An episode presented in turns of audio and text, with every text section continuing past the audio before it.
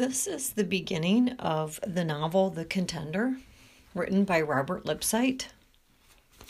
I want to remind you of some things before we start listening to chapter one. This was a novel written in the late 1960s. It was published the same year as The Outsiders.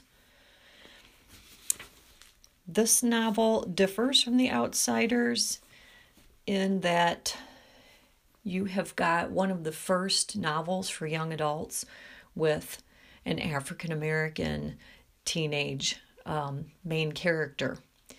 And unlike Ponyboy in Hinton's The Outsiders, who was struggling with class struggle, uh, some internal struggles about himself, uh, loss in life, the main character in Lipsyte's The Contender, Alfred Brooks, is actually going to find himself torn with some conflicts with his own race, with other African Americans, as well as a world that maybe had predominantly um, white values. And Alfred is kind of caught trying to figure out where he fits in in all this and who's right. So it's a little different from the outsiders in that respect, but there are some similarities in that you have a teenage boy trying to figure out how to make it in the world when it seems like all the cards are stacked against him. So I want you to keep that in mind. Uh, you also have done some background reading to build your knowledge of some of the comments that are made so you understand the culture um, that's going on around Alfred. So hopefully you understand some of those, like the reference to him as Uncle Alfred. So this is a reading of chapter one of The Contender. Your main character is Alfred Brooks. Some other character names that are going to quickly enter this story are James, uh, who is supposed to be Alfred's best friend. You have an antagonist by the name of Major and his buddies, Hollis. And I do believe there is one other buddy with Major and Hollis, Sonny. So, Major, Hollis, and Sonny, the best way I can describe them, they are kind of bullies, thugs who um, Alfred has a hard time with because he is torn between whether these are his friends or foes. So, this is the beginning of Robert Lipsyte's The Contender. Chapter 1 He waited on the stoop until twilight, pretending to watch the sun melt into the dirty gray Harlem sky. Up and down the street, transistor radios clicked on and hummed into the sour air. Men dragged out card tables, laughing. Cars cruised through the garbage and broken glass, older guys showing off their Friday night girls. Another five minutes, he thought. I'll give James another five minutes. You still here, Alfred? Aunt Pearl came out on the stoop, her round face damp from the kitchen. He tried to sound casual. You know, James. You better hurry or we'll miss the first picture. He's never been this late, Alfred. Why don't you go upstairs and call his house? Maybe he's sick. James ain't sick. Alfred stood up. How you know that? Her eyes narrowed. You know where he's at? Maybe. He's hanging out with those worthless punks, ain't he, Alfred? Maybe you just better. Alfred! But he was already off the stoop and moving fast, his sneakers slapping on the sidewalk. Packs of little kids, raggedy and skinny, raced past him along the gutter's edge, kicking empty beer cans ahead of them. Used to do that too when we were little, he thought. One thing I could always do better than James. I was always faster. Big deal. He slowed down. He stopped at the mouth of the alley and took a deep breath. What am I, James' shadow or something? I don't need him. But he marched to the basement steps and plunged down into the club room. Hollis and Sonny were sprawled on the long, sagging couch, snapping their fingers to a scratchy record Major was flexing his arm muscles at the cracked mirror over the mop sink. Only James, trying to read a magazine in the dim light of the naked bulb, looked up. Hey, man, what's happening? Nothing much, said Alfred. Ready to go to the movies? Not unless it's free night, said James. I got some money, said Alfred. Major turned slowly and let his muscles relax. How much you got, Alfred? Sonny and Hollis stopped snapping. I said, How much you got, Alfred? Nothing, mumbled Alfred, staring down at the tips of his sneakers. You the only one working, and you got paid today, said Major. What you got? Gave it to my aunt, said Alfred. Gave it to my aunt, mimicked Major. You such a good, sweet boy. Old Uncle Alfred. Sonny giggled, and Hollis grinned, buck toothed. James looked away. Don't you know this club has got dues? Major folded his arms across his bulging t shirt. Hollis leaned back in the couch. Go collect the dues, Sonny. Turn Alfred upside down and make the dues fall out his pockets. Turn Alfred upside down, echoed Sonny. Blankly, he stood up taller than any of them and almost as heavily muscled as Major. Upside down. Hold on, said James. Alfred's my guest. I invited him to come down. Alfred took a step backwards, nearly knocking over an old wooden chair. Let's go, James. Major swaggered across the room, the metal tips on his pointed shoes clicking on the concrete floor.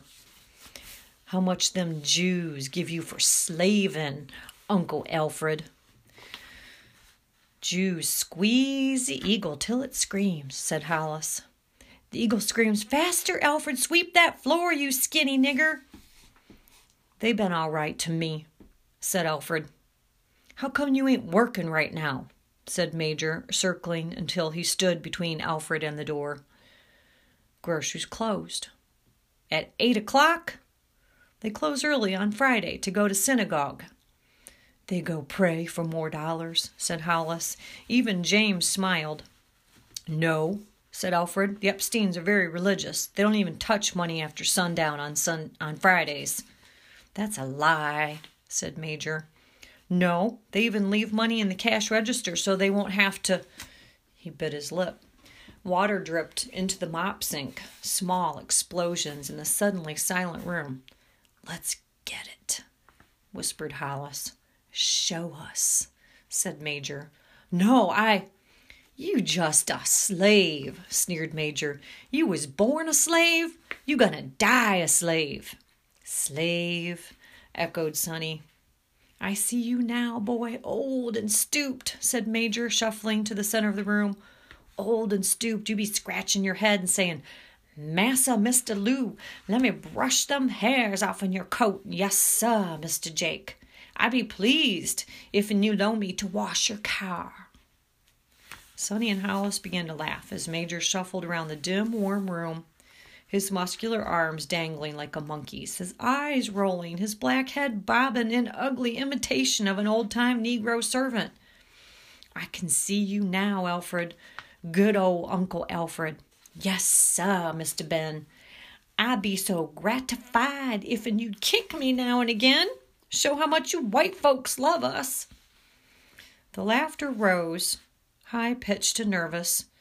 Alfred peeked at their faces black and sweating in the semicircle around him. Hollis and Sonny, grinning and nodding. James' chubby face was set and unsmiling as Major continued his imitation, scratching his nose, pouting his lips, and shambling loosely like a puppet at the end of jerking strings. Alfred's hands were wet. You come on with us, said James. You know just where to. We don't need him if he's scared, said Hollis. He isn't scared, not him, said James. Look, Alfred, you don't owe them anything. They gave me a job, said Alfred, surprised at how far away his own voice sounded. Big job, said Hollis. Yes, sir, yelled Major, shuffling back into the center. Mr. Lou, I've been sweeping out your store forty year now. How about letting me deliver groceries on the bicycle once in a while? Alfred swallowed hard. They was the only ones gave me a job when I quit school, he yelled. They fell quiet again. You come on, Alfred, said James softly. Whitey been stealing from us for three hundred years. We just going to take some back. No. You could stay outside, be lookout, said James.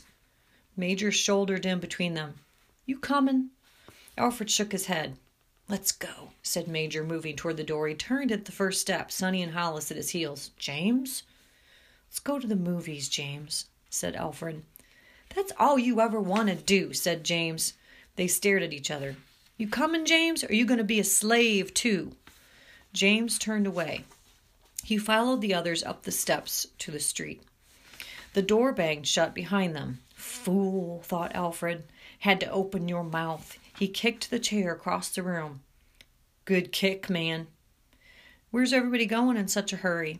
Henry limped down into the clubroom, dragging his crippled left leg. The perpetual grin spread across his skinny face. Alfred shrugged. Play some cards? I gotta go, Henry. Hey, Alfred, you know what I'm doing now? Mr. Donatelli, the fight manager, he's letting me. Where are you going? Out.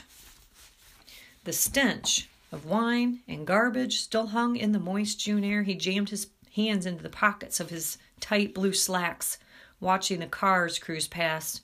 Another year, he thought. Be 18, able to drive. Sure, on grocery boy pay. Slave. The bells of the ice cream truck jangled across the street and a sudden roar burst from a dozen transistor radios. Somebody must have hit a home run. The Epsteins would be in their synagogue now, wearing skull caps and praying. He started to walk toward his house, then stopped. Aunt Pearl would be sitting on the stoop, waving the fan the undertaker gave away at summer funerals. She would ask him why he wasn't with James. She would know if he was lying. He went back down to the clubroom. Henry was punching at his reflection in the cracked mirror. He dropped his hands when he saw Alfred and the big grin turned sheepish. Shadowboxing, he said. Yeah. Mr. Donatelli's letting me work around the gym, take care of the gloves and wash the mouthpieces. Big job. You ought to come up, Alfred. Willie Streeter's training now. He's going to fight Madison Square Garden next week. Yeah. Lot of guys come up and train, said Henry. Yeah. Hey, man, where are you? Out on the street again, he idly watched a green and white police cruiser slide by, a thick, hairy white arm hanging out of the open window. Alfred stiffened. The burglar alarm. The new, silent burglar alarm installed at Epstein's the other night. How could I forget about that? They'd never hear it go off. It would ring in the detective's office and they'd call the police right away. He began to run. Gotta get to James. Got to tell James. The radio inside the police car began to crackle and sputter as if it had read his mind. The car suddenly picked up speed. Silently, a second police car joined the first. Then both wheeled around the corner, roaring into noise and light, motors growling, headlights glaring, sirens howling. Alfred slowed down as hundreds of people came off stoops and street corners and poured out of bars toward four cruisers parked behind Epstein's. The doors of police cars were open and the red roof lights were blinking. He heard shouts and a voice yelled, Stop! Stop! A shot rang out, the warning shot. He started running again toward the shop. The crowd thickened in front of him. They caught one, someone yelled from an upstairs window. The crowd surged forward, sweeping Alfred along. He tried to push through, but the crowd was too tightly packed. The man! Mumbled a voice off to his left, always looking to put his foot on a black throat. You sayin' the truth, brother. Only reason police up here to watch out for them white stores. So right. Police car doors slammed shut and the cruisers drove away, their sirens on. The crowd began to drift back to their stoops, to the drinks they'd left on bars. Alfred passed an old man who lived in his building and grabbed his arm. You see who they caught? The old man shook his head. They hustled him way too fast. Just one? A couple got away. Alfred pushed his way out of the crowd and onto a side street. He had to think. The three who got away would split up and hide. If James made it, there would be only one place for him to go. Alfred circled toward the park, his hands in his pockets, his head low. He kept his feet moving slowly. Police cars cruised by and he felt eyes staring out at him. Keep walking slow. It was quiet in the park. Couples were drinking and whispering on the grass, and the transistors were turned down. He saw the rock, big as a truck, outlined against a purple black sky, and his feet moved faster, over the small rocks, over the low thicket of bushes. He dropped to his knees and wriggled through the tangle of stunted, twisted trees that had hid the opening beneath the huge rock. On his elbows, he crawled into the cave. He had forgotten how small it was. He could barely sit up. The thin layer of loose dirt on the flat rock floor was cool against his palms, and his head touched the jagged rock ceiling. He drew his knees up to his chest and held them. He slowed his breathing and strained his ears for James. He tried to remember the first time he had been in the cave ten years ago. James was there too. He was hardly ever in the cave without James. Alfred squeezed against the back, James up front, poking out his head to see if the coast was clear. They were just little kids then, running away from older boys like Major, who tried to hold them up for the nickels on the street. They'd break and run when they saw Major coming, circle around till they were out of sight, then sprint into the park. They'd scramble through the underbrush into the cave, shaking and out of breath, clapping their hands over each other's mouths to shuffle their la- muffle their laughter. After a while, James might start his imitations. He would be Mrs. McCormick, their public school principal, pressing his lips together until they almost disappeared, fluttering his eyelids. Children, without education, man is a savage beast. They'd collapse into hiccuping laughter. Then James might screw up his face and make his eyes bulge like Rick, the white college boy who ran the summer program. Gotta hang in there, guys. Can't lose if you hang in there. They liked Rick, who showed them how professional basketball players took foul shots and how to throw curveballs. They were getting good, too, until Major and Sonny and Hollis began hanging around the playground, making remarks and kicking balls out of their hands. One summer, Rick just didn't come back. A twig snapped outside. James? he whispered. There was a soft scampering sound, then quiet again. Squirrel. James had found the cave the summer they were rock hunting. James had a library book on rocks, and they spent days just wandering around the park, filling their pockets with little rocks that matched the pictures in the book. For a while, they kept their rocks in the cave. Then James took them home. He was going to arrange them in a cardboard box and bring them to school in September. James' father came home drunk one night and dropped all the rocks down the air shaft. Far away, a police siren whined. Alfred shivered. Come on, James, make it, man. Get away. He moved his head, and dirt fell off the ceiling of the cave into his eyes and mouth. He remembered the night his own father left home forever. He was ten. James sat with him then in the cave. They talked and made him feel a little better. And James was there three years later when Alfred's mother died of pneumonia in the city hospital, sitting with him all night, whispering, Gonna be all right, Alfred. I'm gonna stick by you. We're partners, right? Then they crawled out of the cave, and James walked him back to his new home with Aunt Pearl and her three little daughters. Come on, James, where are you? Alfred's legs began to cramp and stiffen. Tears streamed down his cheeks.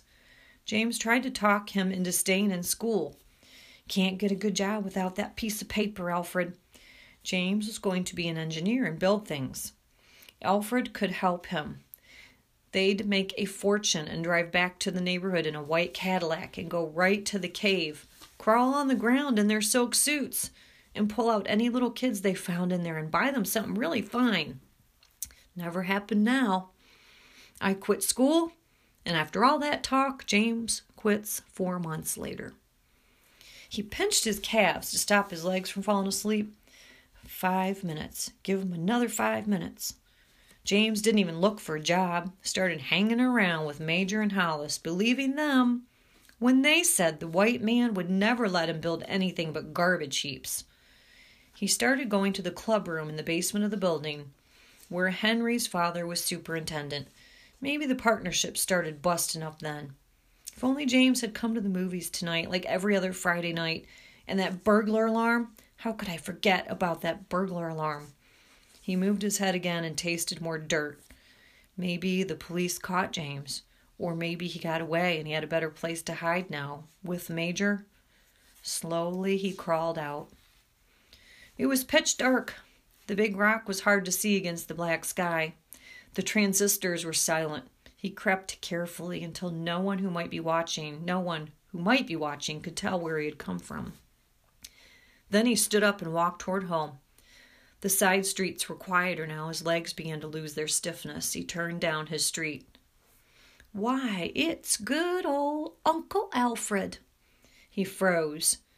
Major's arms were folded across his chest and Hollis' lips were pulled back in a buck toothed grin. Where's James? Where's James? mimicked Major. They caught him, you, snarled Hollis, pushing Sonny toward Alfred, and then the four of them were in a tight pile of swinging arms and legs, kicking, cuffing, punching, and Alfred smashed into the pavement, under Sonny, and the elbows and fists began crashing into his sides, his head, his stomach. You knew about that alarm, grunted Major, hammering down on him. I forgot. I would have. Alfred tasted his own blood, warm and salty, and he felt the pavement scrape the skin off his shoulder blades. He struggled, trying to kick upwards, but the three of them were too much, bearing down, slugging, stomping. Split, hissed Major, and they were standing. We'll get you. And they were gone. Far down the block, two patrolmen, one black, one white, walked lightly, looking over each other's shoulders, glancing up at the rooftops. Alfred dragged himself into an alley and crawled painfully behind a garbage can.